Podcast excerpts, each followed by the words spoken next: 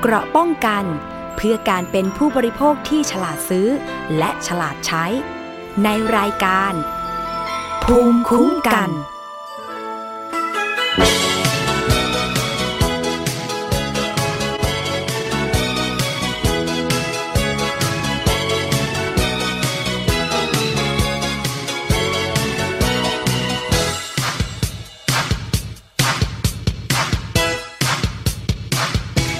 กับคนที่มีอะไรตรงกัน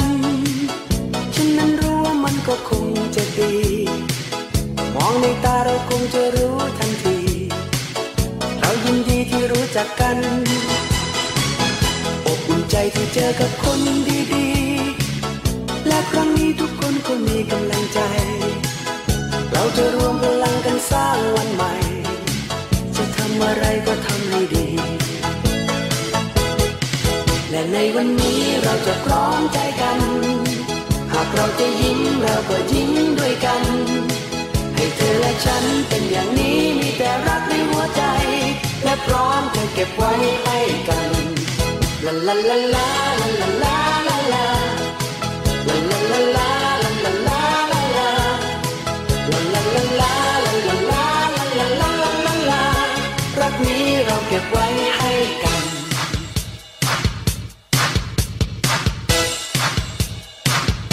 ากจะทำอะไรก็ลองกันดูขอยรู้ว่าเราทุกคนจริงใจ เราจะรวมกันไปเป็นครอบครัวใหญ่ มีอะไรเราก็แบ่งกัน หากจะมีอะไรที่เกินกำลัง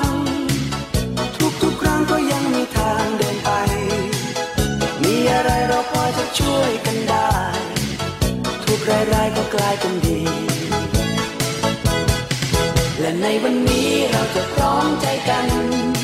หากเราจะยิ้มเราก็ยิ้มด้วยกัน ให้เธอและฉันเป็นอย่างนี้มีแต่รักในหัวใจ และพร้อมจะเก็บไว้ให้กันลาลาลาลาลาลาลาลาลาลา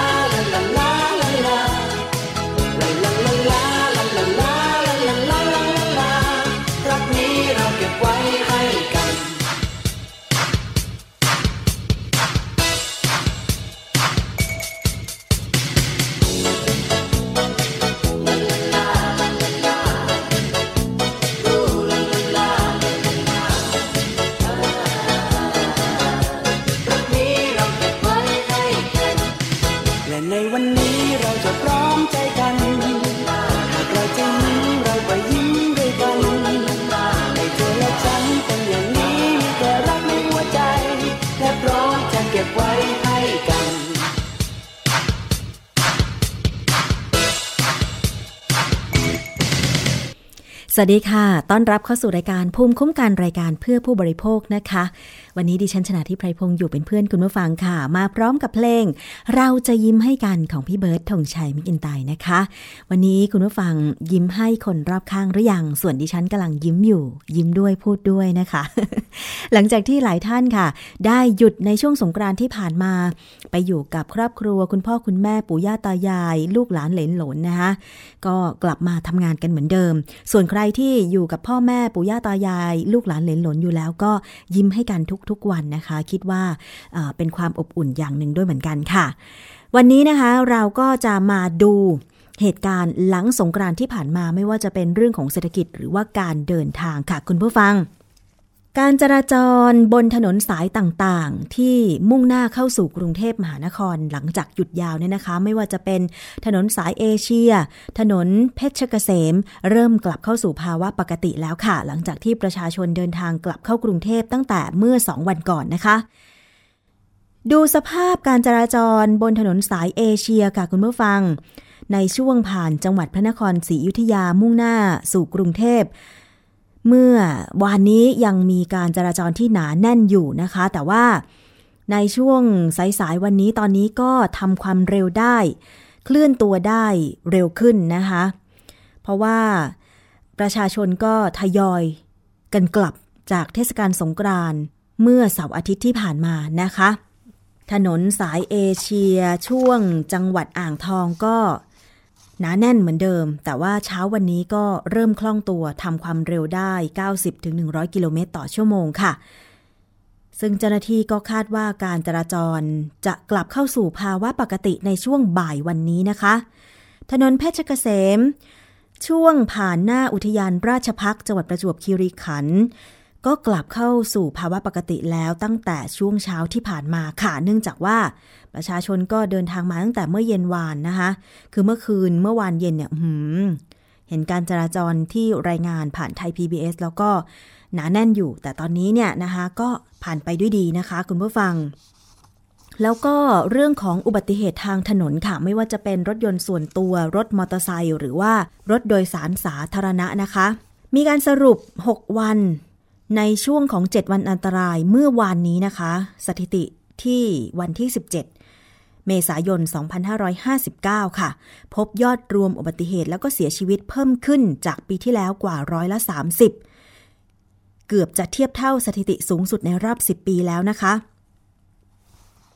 ศูนย์อำนวยการความปลอดภัยทางถนนค่ะ ได้สรุปสถิติอุบัติเหตุช่วง 7 วันอันตราย ประจำวันที่ 16 เมษายน เกิดอุบัติเหตุ 380 ครั้ง มีผู้เสียชีวิต 59 คน บาดเจ็บ 380 คนค่ะ ยอดรวม 6 วัน เกิดอุบัติเหตุ 3,104 ครั้ง มีผู้บาดเจ็บ 3,271 คน มีผู้เสียชีวิตจนถึงเมื่อวานนี้นะคะ 397 คน จังหวัดเชียงใหม่นั้นเกิดอุบัติเหตุสูงสุดค่ะ 158 ครั้ง มีผู้บาดเจ็บสะสมสูงสุด 166 คน ส่วนจังหวัดที่มีผู้เสียชีวิตสูงสุดก็คือจังหวัดนครราชสีมา 18 คน รองลงมาก็คือกรุงเทพมหานคร 16 คนนะคะ เดี๋ยววันนี้มารอดูการสรุปของหน่วยงานต่างๆที่ดูแลเฝ้าระวังเกี่ยวกับอุบัติเหตุทางถนนในช่วงเทศกาลสงกรานต์ปี 2559 นี้อีกครั้งหนึ่ง ทราบว่าตอนนี้กำลังมีการประชุมกันอยู่นะคะ ด้านนายแพทย์ธนพงศ์จินวงผู้จัดการศูนย์วิชาการความปลอดภัยทางถนนค่ะ ก็ระบุบอกว่า ยอดผู้เสียชีวิต 6 วันที่ผ่านมาเพิ่มขึ้นกว่าร้อยละ 30 เกือบจะเทียบเท่าสถิติสูงสุดในรอบ 10 ปีในปี 2549 ที่ในปีนั้นเนี่ยมีผู้เสียชีวิตสูงถึง 485 คนนะคะ สาเหตุสำคัญของการเกิดอุบัติเหตุที่พอจะสรุปได้ สำหรับสงกรานต์ปี 2559 นี้ก็คือการใช้ความเร็วเกินกำหนดถึงร้อยละ 40 ค่ะ รองลงมาก็คือการขับขี่ตัดหน้ากระชั้นชิด รองลงมาก็คือเมาแล้วขับและหลับใน นอกจากนี้นะคะยังพบการเกิดอุบัติเหตุใหญ่ที่มีผู้เสียชีวิตณจุดเกิดเหตุ 4-5 คนเพิ่มขึ้นถึง 2 เท่าด้วยกัน สอดคล้องกับดัชนีความรุนแรงของอุบัติเหตุที่มาจากปัจจัยการใช้ความเร็วค่ะ เนื่องจากพบว่าสงกรานต์ปีนี้ประชาชน ทยอยเดินทางกลับล่วงหน้าหลายวัน การจราจรจึงไม่หนาแน่น รถจึงทำความเร็วได้นำไปสู่ความเสี่ยง ต่อการเกิดอุบัติเหตุทางท้องถนนนะคะ ซึ่งนายแพทย์ธนพงศ์ก็ยอมรับว่าแม้ว่าทุกฝ่ายจะพยายามหาแนวทางป้องกันอุบัติเหตุ แต่หลายมาตรการยังทำได้ไม่ครอบคลุมทุกพื้นที่ อย่างเช่น มาตรการยึดรถของคอสช รวมถึงด่านชุมชนต่างๆ ที่จะต้องเพิ่มความเข้มงวดมาตรการมากขึ้นนะคะสำหรับมาตรการดื่มไม่ขับจับยึดรถค่ะ ตั้งแต่ 9-16 เมษายน ตรวจพบการกระทำความผิดในส่วนรถจักรยานยนต์กว่า 118,000 คัน รถโดยสารสาธารณะและรถยนต์กว่า104,000 คัน รถที่ถูกยึดได้ทั้งสิ้นนะคะ5,772 คัน เป็นรถจักรยานยนต์ 4,353 คัน รถยนต์ 1,419 คัน พร้อมดำเนินคดี กรณีรถจักรยานยนต์กว่า 68,000 คัน รถโดยสารสาธารณะและรถยนต์ส่วนบุคคลกว่า 42,000 คนค่ะ อันนี้ก็เป็นสถิติ อุบัติเหตุจนถึงเมื่อวานนี้นะคะ คุณผู้ฟัง เดี๋ยวรอดูภาพรวมสรุป 7 วันอันตราย ซึ่งสิ้นสุดไปเมื่อวานนี้อีกครั้งหนึ่งก็แล้วกันนะคะ จริงๆ แล้วก็มีรายงานออกมาเป็นระยะระยะนะคะ อย่างอาจารย์ทวีศักดิ์แตะกระโทกค่ะ ซึ่งทางรายการได้สัมภาษณ์ไปในช่วงก่อนเทศกาลสงกรานถึงการที่จะป้องกันอุบัติเหตุทางถนนนะคะ ซึ่งอาจารย์ก็ได้ พูดในรายการไป เรื่องของรายละเอียดในสัปดาห์ที่ผ่านมาแล้ว แต่ว่าในขณะนี้เนี่ยทราบว่าอาจารย์เองก็ได้ ร่วมประชุม แล้วก็มีข้อมูลออกมาต่อเนื่องทางหน้า Facebook ของอาจารย์เองนะคะ แต่ว่าประเด็นใจความสำคัญอะไรต่างๆ คงจะต้องมาติดตามกันต่อหลังการประชุมในครั้งนี้นะคะ เพราะว่าน่าจะมีการสรุปหลาย ๆ อย่างด้วยกัน โดยเฉพาะเรื่องของสาเหตุที่ทำให้เกิดอุบัติเหตุ อย่างที่คุณหมอธนพงศ์บอกไปว่าการใช้ความเร็วที่สูง และก็ปัจจัยแวดล้อมข้างทาง โดยเฉพาะต้นไม้ ที่อาจจะปลูกตามเส้นทางต่างๆ เมื่อเกิดอุบัติเหตุเนี่ยนะคะทำให้เมื่อรถไปชนต้นไม้ ความรุนแรงจากอุบัติเหตุจากการชนเนี่ยมันมาก เลยทำให้ คนที่ขับรถชนต้นไม้นั้น ถ้าไม่สาหัสก็เสียชีวิต ซึ่งอันนี้น่าจะมีการพูดคุยกันต่อไปนะคะ แล้วก็เรื่องของการแก้ไขจุดเสี่ยงที่จะทำให้เกิดอุบัติเหตุ ตามธรรมชาติไม่ว่าจะเป็นทางหลวงทางหลวงชนบท หรือแม้แต่จุดเสี่ยงที่คนสร้างขึ้น เช่น บริเวณที่อาจจะมีถนนกว้างทำให้ประชาชนที่อยู่แถบนั้นเนี่ยขับขี่มอเตอร์ไซค์ในลักษณะย้อนสอน ไม่หยุดตรงทางแยก หรือ จุดตัดทางรถไฟในถนนสายต่างๆ ที่ไม่ได้มีเครื่องกั้น แต่ว่ามีการสร้างทางลักผ่านเอง อันนี้ก็เป็นจุดเสี่ยงเหมือนกัน ช่วงที่ผ่านมาก็มีอุบัติเหตุ รถไฟชนรถยนต์ที่ไปจอดเสีย คร่อมทางรถไฟในทางลักผ่านด้วยเหมือนกันนะคะ หรือแม้แต่การที่จะให้เจ้าหน้าที่ตำรวจประจำจุดเสี่ยงที่คนสร้างไปยืนประจำอยู่นะคะ เรื่องการแก้ไขปัญหา เมื่อขับรถแล้วหลับใน ก็ขอให้เรียกสอบสวนทุกคัน แล้วก็รวมไปถึงให้คนในท้องถิ่น ผู้นำท้องถิ่น กำนันผู้ใหญ่บ้าน ไปเฝ้าในบริเวณที่มีความเสี่ยงสูง หรือแม้แต่การไปดู การทำกิจกรรมสงกรานงานรื่นเริงต่างๆ ที่มักจะมีแอลกอฮอล์เพื่อป้องกันไม่ให้คนที่ดื่มแอลกอฮอล์ไป ขับขี่รถแล้วให้เกิดความเสี่ยง อุบัติเหตุทางถนนนะคะ เดี๋ยวรอฟังรายละเอียดกันอีกครั้งหนึ่งก็แล้วกัน เพราะว่ามันมีรายละเอียดค่อนข้างเยอะนะคะ อย่างเช่นอุบัติเหตุ จุดตัดทางรถไฟที่เกิดขึ้นช่วงสงกรานเนี่ยมีถึง 3 ครั้ง มีเครื่องกั้นแค่หนึ่งที่ส่วนอีกสองที่นั้นเป็นทางลักผ่าน นี่คือเรื่องของอุบัติเหตุแต่ว่าที่มันจะกระทบผู้บริโภคก็คือเป็นในส่วนของรถโดยสารสาธารณะคุณผู้ฟัง มีการตรวจจับความเร็วรถโดยสารสาธารณะด้วยนะคะ บนถนนสายหลักที่จับได้เนี่ยมากถึง 884 คัน เป็นรถตู้ถึง 314 คัน ในช่วงสงกรานต์ที่ผ่านมา ไม่น่าเชื่อนะคะ รถโดยสารสาธารณะก็ขับรถเร็วเกินที่กฎหมายกำหนด เมื่อกี้ค่ะมีการรายงานอุบัติเหตุ รถทัวร์โดยสารจากจังหวัดยะลามุ่งหน้ากรุงเทพ เสียหลักพุ่งชนเกาะกลางถนนบนถนนสายเอเชีย หมายเลข 41 เขตจังหวัดชุมพรเนี่ย มีผู้บาดเจ็บเกือบ 40 คนนะคะ เป็นรถทัวร์โดยสารของบริษัทสุริยะกิจทัวร์ค่ะ บรรทุกผู้โดยสารถึง 52 คนจากยะลามุ่งหน้ากรุงเทพ ไปพุ่งลงเกาะกลางถนนเนี่ยนะคะ แล้วก็พลิกคว่ำช่วงกิโลเมตรที่ 90 สายเอเชียหมายเลข 41 ตำบลละแมอำเภอละแมจังหวัดชุมพร คือสภาพถนนเนี่ยยังเป็นช่วงเช้ามืดอยู่เลยนะคะ สภาพรถก็นอนตะแคง ด้านหน้าพังเสียหายค่ะ คนขับรถทัวร์ชื่อนายสาและสุมาตรานะคะได้รับบาดเจ็บสาหัส ขาติดภายในที่นั่งคนขับ เจ้าหน้าที่ได้ช่วยเหลือผู้บาดเจ็บทั้งหมดส่งโรงพยาบาลโชคดีกรณีนี้ไม่มีผู้เสียชีวิตนะคะ อันนี้เป็นอีกหนึ่งกรณีที่เกิดอุบัติเหตุ ดิฉันเห็นภาพแล้วก็โอ้โห ประกอบกับในช่วงนี้เนี่ย คนขับรถโดยสารสาธารณะอาจจะต้องทำงานหนัก การพักผ่อนก็อาจจะไม่เพียงพอทำให้เกิดอุบัติเหตุได้ ที่เพชรบูรณ์ก็มีนะคะ แล้วก็อีกหลาย ๆ ที่ อย่างเมื่อวานนี้อีกกรณีหนึ่งก็เป็น รถบัสเสียหลัก เกาะกลางถนนช่วงราชสีมาปักธงชัย โชคดีที่เป็นรถตีเปล่า ไม่มีคนได้รับบาดเจ็บนะคะ แต่ภาพข่าวในปีนี้คุณผู้ฟัง รถยนต์ส่วนบุคคลเนี่ย เสียหลักไปชนกับต้นไม้ไม่ว่าจะเป็นข้างทางหรือเกาะกลางถนนและเสียชีวิตเยอะมาก อย่างรายที่เกิดขึ้นที่จังหวัดพิษณุโลก เป็นรถกระบะเนี่ยนะคะ คันนั้นมีผู้โดยสารหลายคน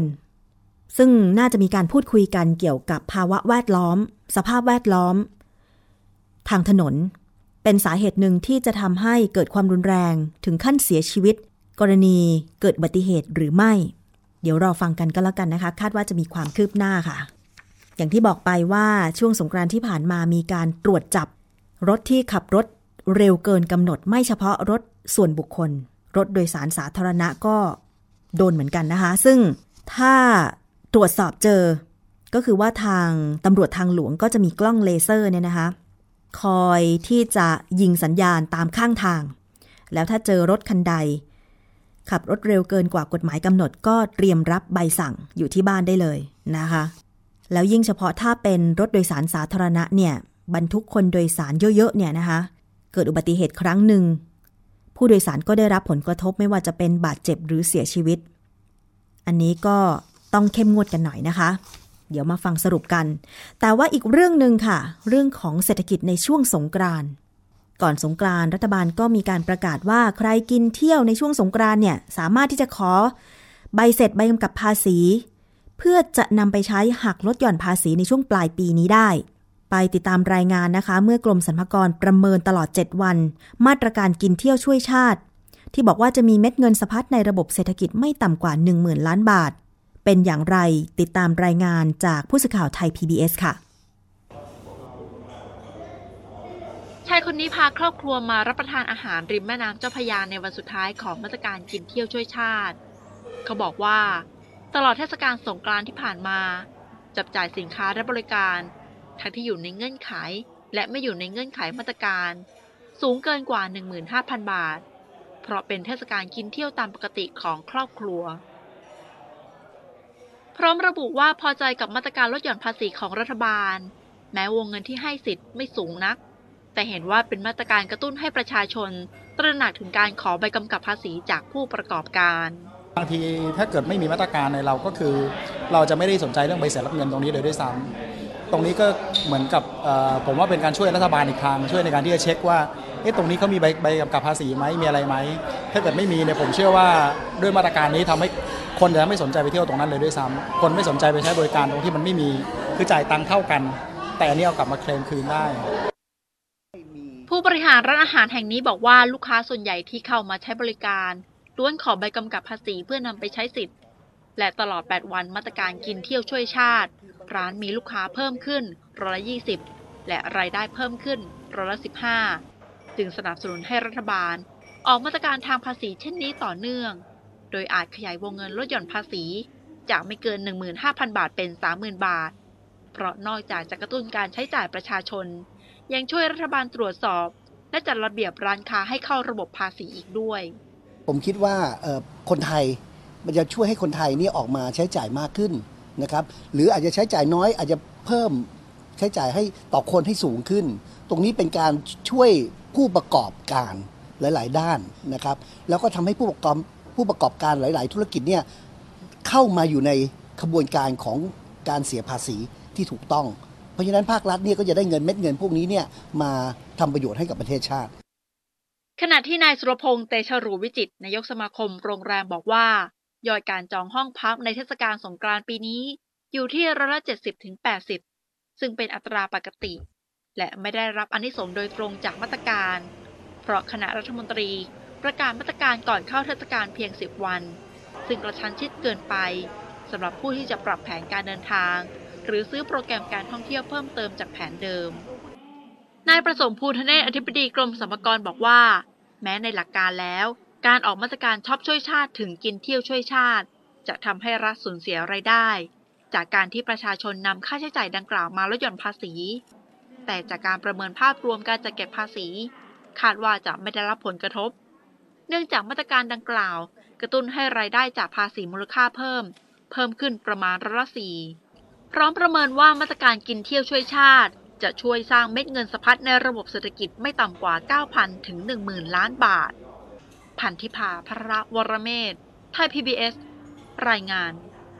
ค่ะและเสียงจากรายงานก็คือเสียงของประชาชนที่เดินทางท่องเที่ยวในช่วงสงกรานต์แล้วก็ ให้สัมภาษณ์ไว้คือคุณประเสริฐปราดประยูนนะคะ แล้วก็เสียงของคุณสง่าเรืองวัฒนกุล CEO บัดดี้กรุ๊ปค่ะ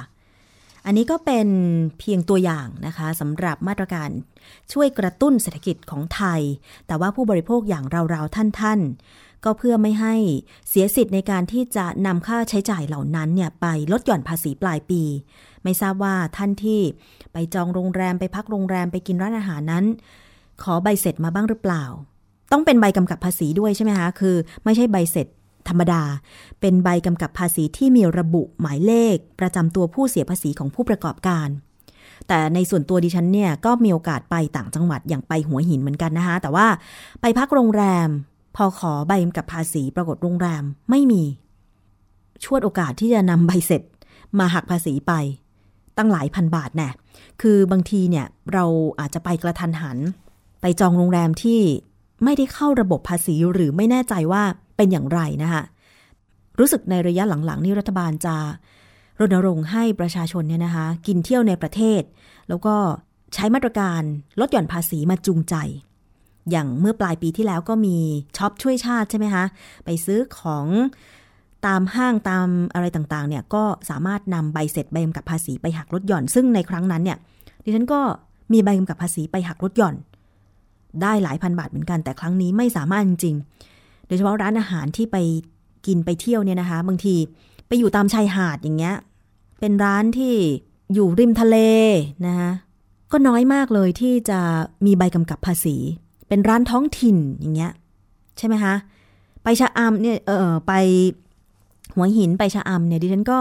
ไปทานร้านอาหารทะเลก็หมดไปหลายพันเหมือนกันนะ แต่ก็ไม่สามารถที่จะขอใบกำกับภาษีได้ เพราะว่าเขาไม่มี อันนี้ก็น่าน่าที่จะแก้ไขปัญหาเหมือนกันว่า เอ๊ะเราจะทำยังไง ก็เสียสิทธิ์ไปแหละว่าอย่างนั้นนะคะ เอาเป็นว่าครั้งต่อไปแล้วกันนะเอาละค่ะช่วงนี้เราพักฟังเพลงกันครู่หนึ่งนะคะ มีเพลงให้ฟังเพราะๆเดี๋ยวช่วงหน้า มีนานาสาระแล้วก็มีเรื่องของรังสี UV ที่มากับอากาศร้อนนำเสนอค่ะ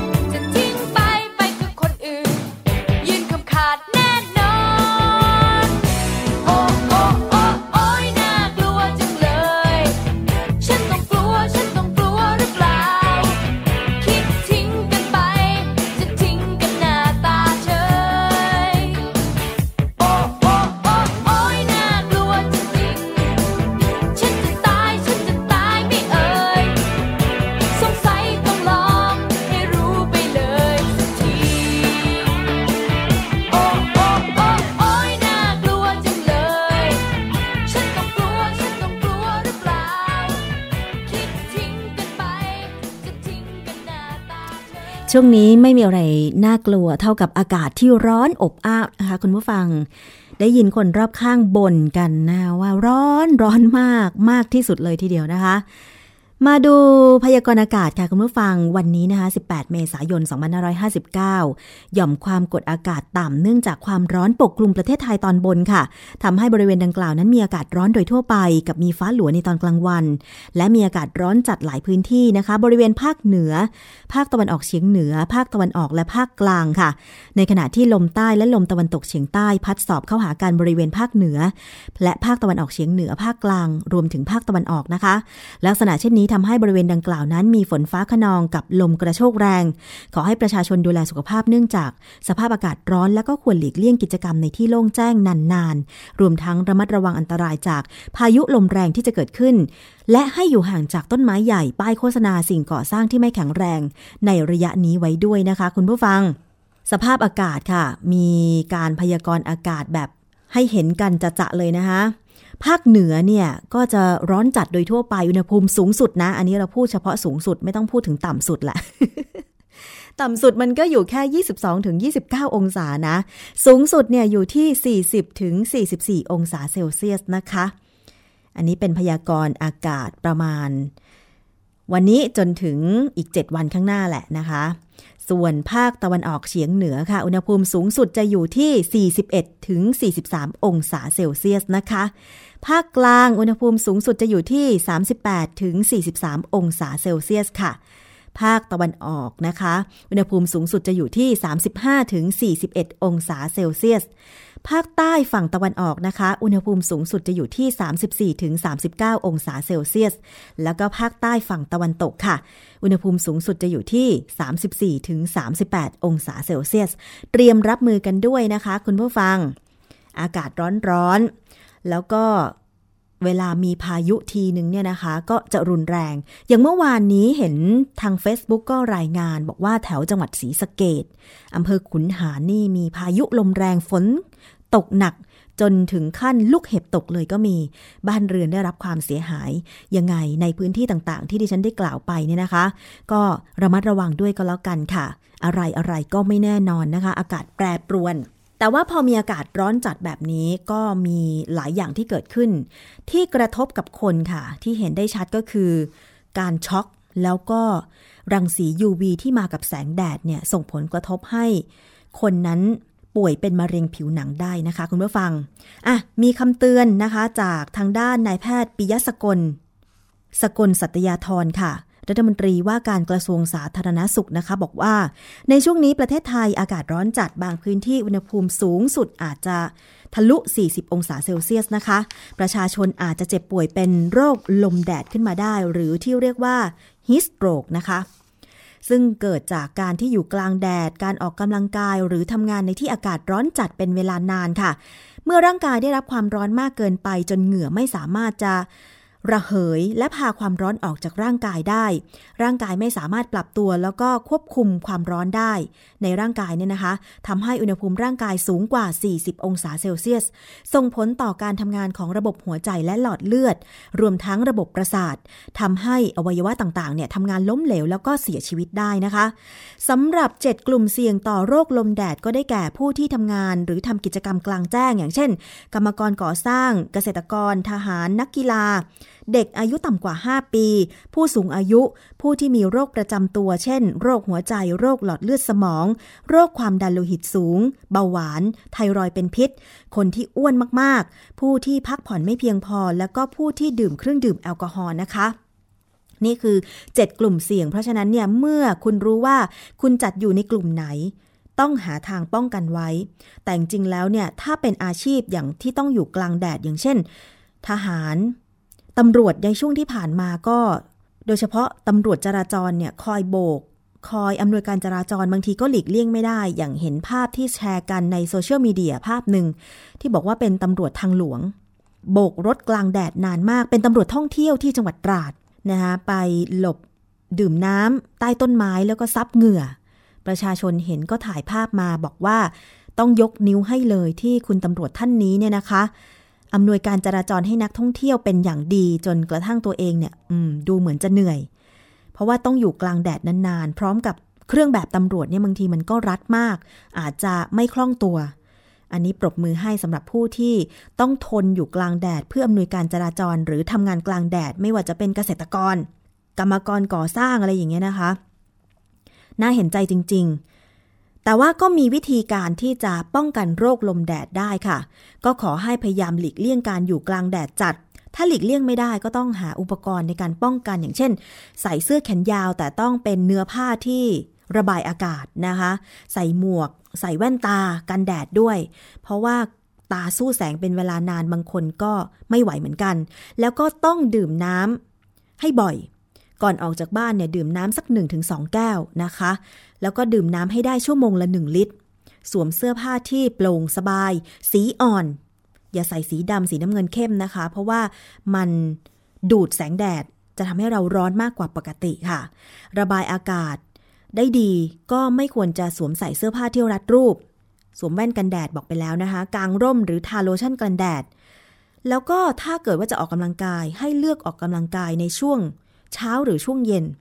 หลีกเลี่ยงการดื่มเครื่องดื่มแอลกอฮอล์ในช่วงแดดแดดจัดๆด้วยนะคะ บางคนนี่โอ้โห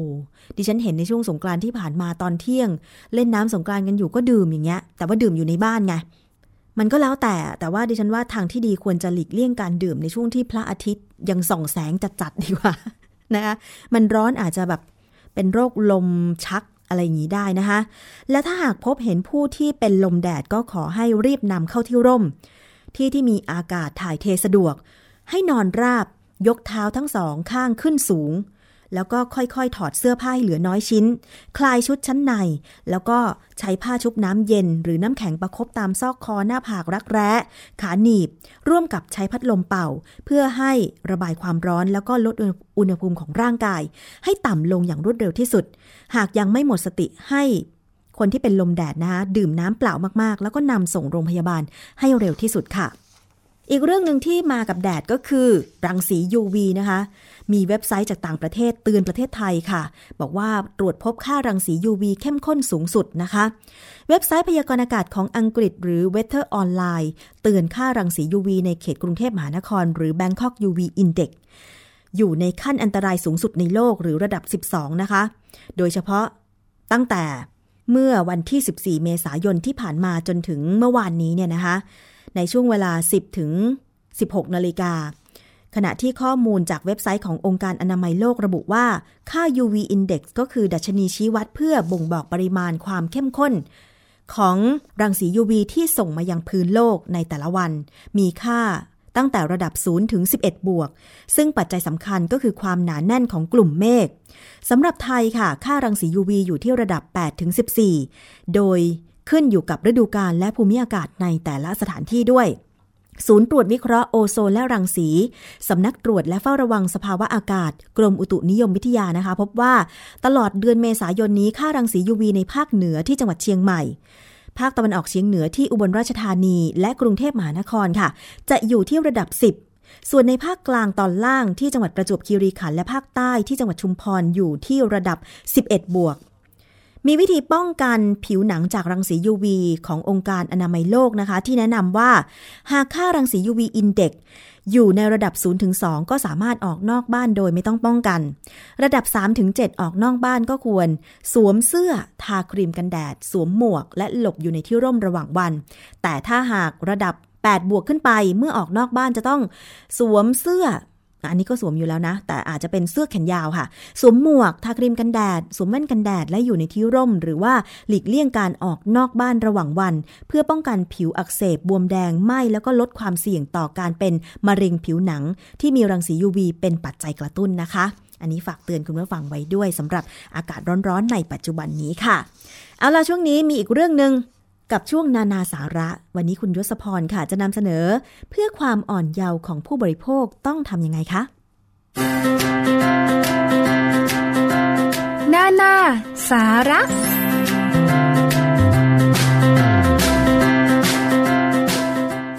สวัสดีครับ ต้อนรับคุณผู้ฟังเข้าสู่ช่วงนานาสาระนะครับ วันจันทร์ที่ 18 เมษายน วันนี้ก็เริ่มต้น การทำงานของคุณผู้ฟังหลังจากหยุดยาว ช่วงเทศกาลสงกรานต์ที่ผ่านมานะครับ หลายคนได้หยุด 5 วัน หลายคนได้หยุด 7 วัน หรือว่าบางคนเต็มที่ถึง 9 วันเลย ก็คงจะได้ชาร์จแบตกันอย่างเต็มที่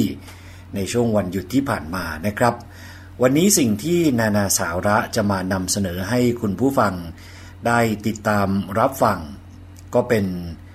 เรื่องที่จะมา ช่วยคุณผู้ฟังในช่วงหลังปีใหม่ไทยนี้นะครับ ก็เป็นอีกช่วงเวลาหนึ่งที่หลายคน มักจะตั้งหลักในการดูแลตัวเอง ในการที่จะเปลี่ยนแปลงตัวเอง เพราะก็มีคนส่วนหนึ่งนะครับคุณผู้ฟังที่พลาดจากช่วงปีใหม่สากลที่ผ่านมา คือหมายถึงตั้งหลักไว้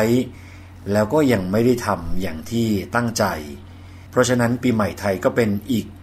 ช่วงเวลาหนึ่ง ที่หลายคนจะมาตั้งหลักในเรื่องเหล่านี้นะครับ วันนี้สิ่งที่นานาสาระจะมานำเสนอให้คุณผู้ฟังได้ทราบกัน ก็น่าจะเหมาะกับคุณผู้หญิง แต่จะว่าไปคุณผู้ชายก็สามารถฟังได้เช่นเดียวกันนะครับ เรื่องที่ว่าก็คือเรื่องของอาหารที่จะช่วยในการชะลอวัย ช่วยในการทำให้คุณผู้ฟังนั้นดูอ่อนเยาว์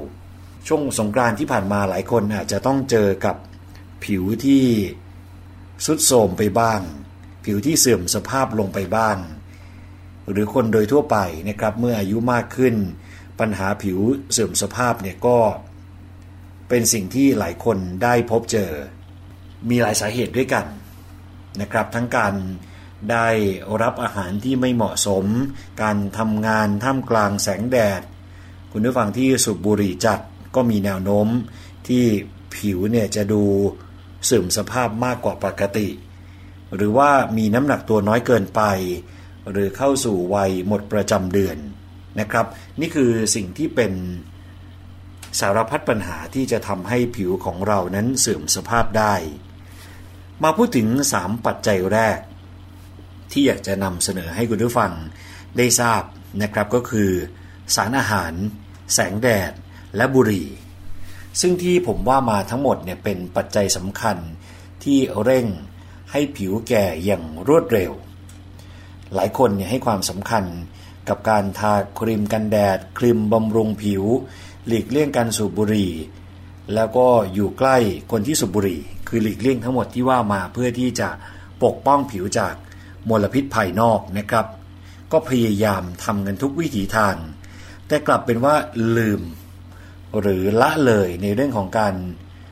ฟื้นฟูผิวจากข้างใน ซึ่งให้ผลที่ยั่งยืนกว่านะครับ ทั้งสุขภาพผิวและร่างกายทุกระบบ ลองมาดูกันนะครับคุณผู้ฟัง เริ่มจากขนมปัง บวกกับพาสต้า whole wheat ตรงนี้จะช่วยในการดูแลผิวให้ห่างไกลสิวนะครับคุณผู้ฟัง ถ้าจะว่ากันไปแล้วเนี่ยหน้าใสไร้สิว เป็นจริงได้เพียงแค่คุณผู้ฟังปรับเปลี่ยนอาหารนะครับ มีการค้นพบนะครับของมหาวิทยาลัยรอยัลเมลเบิร์นสถาบันเทคโนโลยีเมลเบิร์นประเทศออสเตรเลียนะครับหรือว่า Royal Melbourne Institute of Technology ทีมวิจัยเขาก็ประกาศที่จะรับคนที่สนใจ จะมาให้สถาบันเนี่ยได้ทำการทดลอง เกี่ยวกับการแก้ปัญหาสิวฟรีนะครับคุณผู้ฟังคือน้องๆที่มีอายุระหว่าง 15 ถึง 25 ปี เขาก็เริ่มจากการซักประวัติการกินอาหารของหนุ่มๆในอย่างเข้มข้นเลยนะครับ จากนั้นก็ทดลองเปลี่ยนอาหารประจำวัน ที่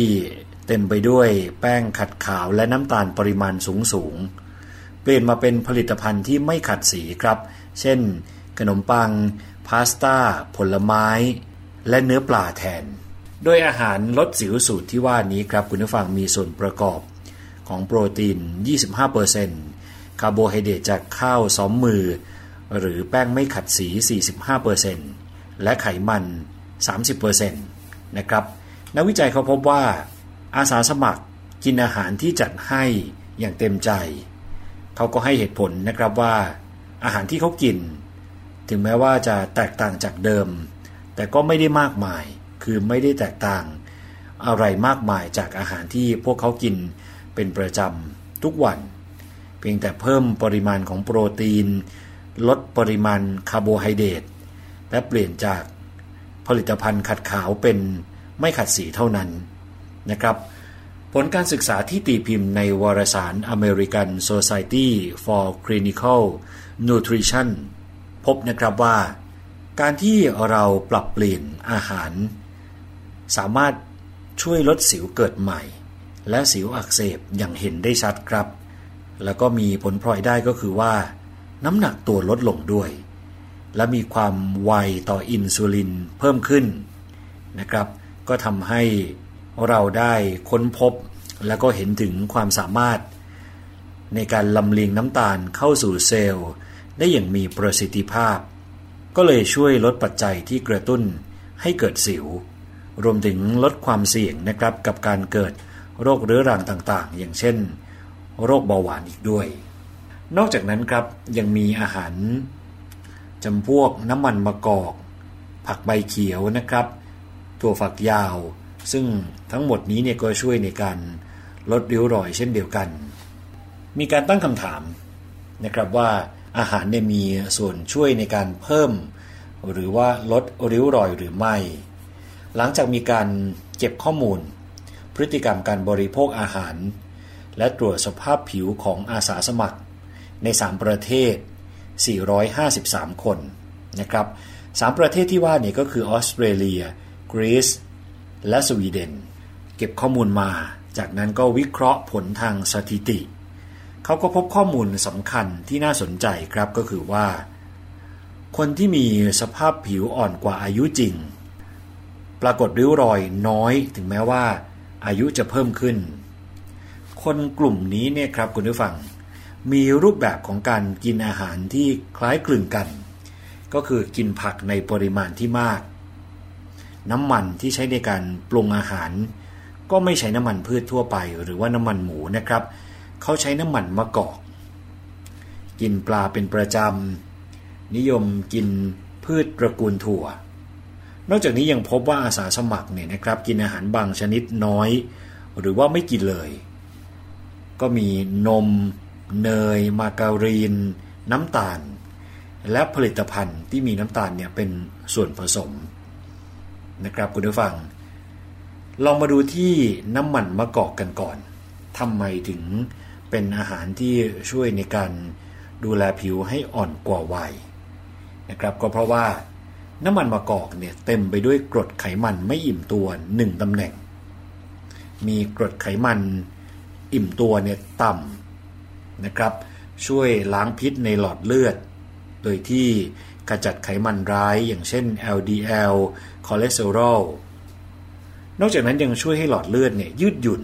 แข็งแรง สามารถ ลำเลียงสารอาหารไปยังอวัยวะต่างๆ รวมถึงเซลล์ผิวได้อย่างมีประสิทธิภาพ นอกจากนี้ยังมีหลายงานวิจัยที่สนับสนุนว่า การกินอาหารโดยเน้นไขมัน จากน้ำมันมะกอกเนี่ยนะครับ ยังช่วยให้มีอายุยืนอีกด้วย นี่คือน้ำมันมะกอกครับ ต่อมาคือผักสด โดยเฉพาะผักใบเขียวและพืชตระกูลถั่ว ที่ว่ามาเนี่ย ต็มไปด้วยสารแอนตี้ออกซิแดนต์ช่วยลดการอักเสบภายในร่างกาย ซึ่งก็เป็นสาเหตุของริ้วรอยก่อนวัยและโรคจากความเสื่อมนะครับ นอกจากนั้นในผักสดเนี่ยมีใยอาหารค่อนข้างสูง ช่วยดักจับและขับสารพิษผ่านการขับถ่าย เรานี้ก็เลยทำให้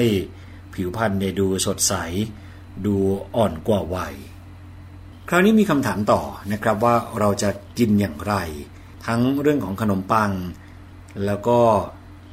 การกินแป้งไม่ขัดสีที่ว่านี้แล้วก็รวมไปถึงน้ำมันมะกอกและผักใบเขียวนะครับคุณผู้ฟัง ก็คือว่าอย่างการเลือกกินข้าว คุณผู้ฟังก็สามารถเลือกแป้งไม่ขัดสีทุกมื้ออาหารครับ เช่นข้าวกล้องขนมปังโฮลวีต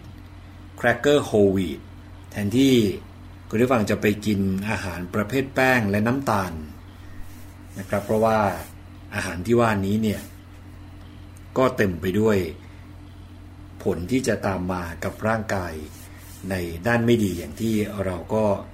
ทราบทราบกันนะครับ เราก็สามารถเลือกหรือหาตัวแทนของอาหารประเภทแป้งและน้ำตาล ด้วยอาหารที่มีโปรตีนสูงนะครับ อย่างเช่น ดื่มนมถั่วเหลืองไม่เติมน้ำตาล หรือกินโยเกิร์ตรสธรรมชาติแทนน้ำหวาน เติมโปรตีนไขมันต่ำลงในข้าวนะครับ โดยการกินข้าวที่หุงผสมกับถั่วชนิดต่างๆ ทั้งถั่วเหลือง ถั่วแดง ถั่วดำหรือลดอาหารประเภทข้าว แป้งแล้วก็เพิ่มโปรตีนไขมันต่ำเช่น โปรตีนจากเนื้อปลา เต้าหู้ในอาหารมื้อหลักของคุณผู้ฟังนะครับ อันนี้คือกินอย่างไรสำหรับเรื่องของขนมปังเรื่องของข้าวนะครับ แต่ถ้าเป็นเรื่องของผักที่ได้ว่ามารวมไปถึงน้ำมันมะกอกนะครับคุณผู้ฟัง อย่างแรกเลย ถามว่าเราจะเลือกในการใช้น้ำมันมะกอก ปรุงอาหารอย่างไรก็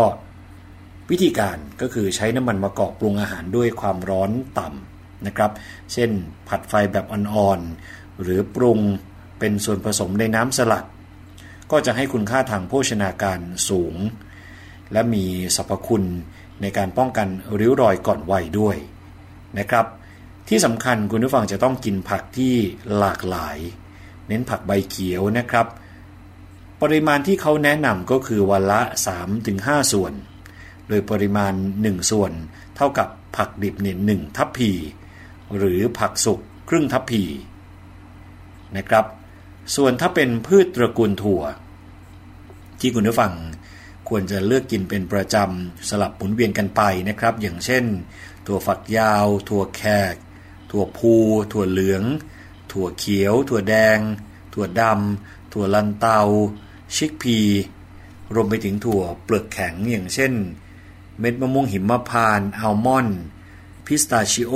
วอลนัท และแมคคาเดเมีย ก็สามารถที่จะเลือกทานตามที่ได้บอกไป เพราะว่าการ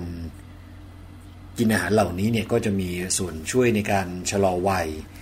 และส่วนช่วยในเรื่องของผิวพรรณด้วยนะครับ มีวารสารมีงานวิจัยเนี่ยมารองรับ อย่างที่เราได้มีโอกาสนำเสนอไป เพิ่มเติมส่งท้ายกันนิดหนึ่งแล้วกันนะครับ คุณผู้ฟังเพื่อที่จะให้คุณผู้ฟัง ที่มีปัญหาเรื่องของแผลเป็นจากสิว เรื่องของส้มและมะเขือเทศ จะเป็นตัวช่วย ในการลดแผลเป็นจากสิวนะครับ เพราะว่าส้มและมะเขือเทศเนี่ยก็เต็มไปด้วยวิตามินซีซึ่งวิตามินชนิดนี้ไม่ได้ช่วยรักษาสิวโดยตรง แต่จะช่วยทำให้ผนังเซลล์แข็งแรงขึ้น ก็มีส่วนช่วยป้องกันการเกิดแผลเป็นจากสิว และยังช่วยในการต้านการอักเสบของสิวได้ด้วยนะครับ นอกจากนั้นอีกสิ่งหนึ่งก็คือโอเมก้า 3 เราจะเคยได้ยินอยู่แล้วนะครับ ก็จะช่วยในเรื่องของผิวให้ชุ่มชื้น เพราะว่า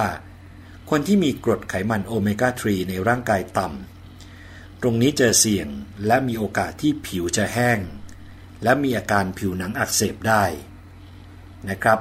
ดังนั้นในการกินอาหารที่มีกรดไขมันโอเมก้า 3 สูง เช่นปลาทะเล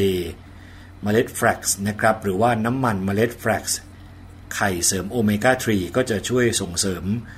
ทำให้ผิวของคุณผู้ฟังแข็งแรงขึ้นมาได้นะครับ นี่เป็นเพียงส่วนหนึ่งนะครับคุณผู้ฟังที่เอาเรามาแนะนำเรื่องของสุดยอดอาหารต้านผิวแก่ และช่วยในเรื่องของการอ่อนเยาว์นี่คือสิ่งที่นานาสาระมานำเสนอให้คุณผู้ฟังได้ติดตามรับฟังกัน ต้องขอขอบคุณข้อมูลดีๆนะครับจากนิตยสารชีวจิต ซึ่งนานาสาระ ได้เลือกมานำเสนอให้คุณผู้ฟังได้รับฟังกัน เราจะกลับมาพบกันใหม่กับช่วงนานาสาระ ในวันพระรหัสบดีที่กำลังจะมาถึงนี้นะครับ วันนี้ผมยศพรพยุงสุวรรณและช่วงนานาสาระต้องขอตัวลาไปก่อนแล้ว สวัสดีครับ นานาสาระ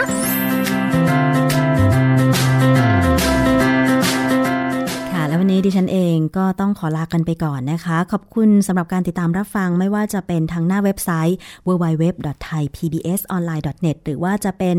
สถานีที่เชื่อมโยงสัญญาณนะคะ สถานีวิทยุชุมชนคนหนองยาไซสุพรรณบุรี FM 107.5เมกะเฮิรตซ์สถานีวิทยุชุมชนปฐมสาคร จังหวัดสมุทรสาคร FM 106.25เมกะเฮิรตซ์สถานีวิทยุชุมชนคนเมืองลี้จังหวัดลำพูน FM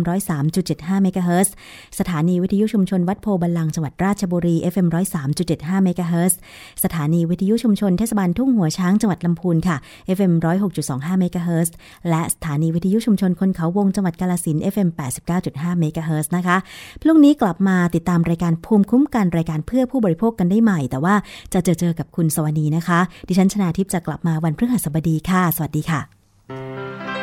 เกราะป้องกันเพื่อการเป็นผู้บริโภคที่ฉลาดซื้อ และฉลาดใช้ ในรายการ ภูมิคุ้มกัน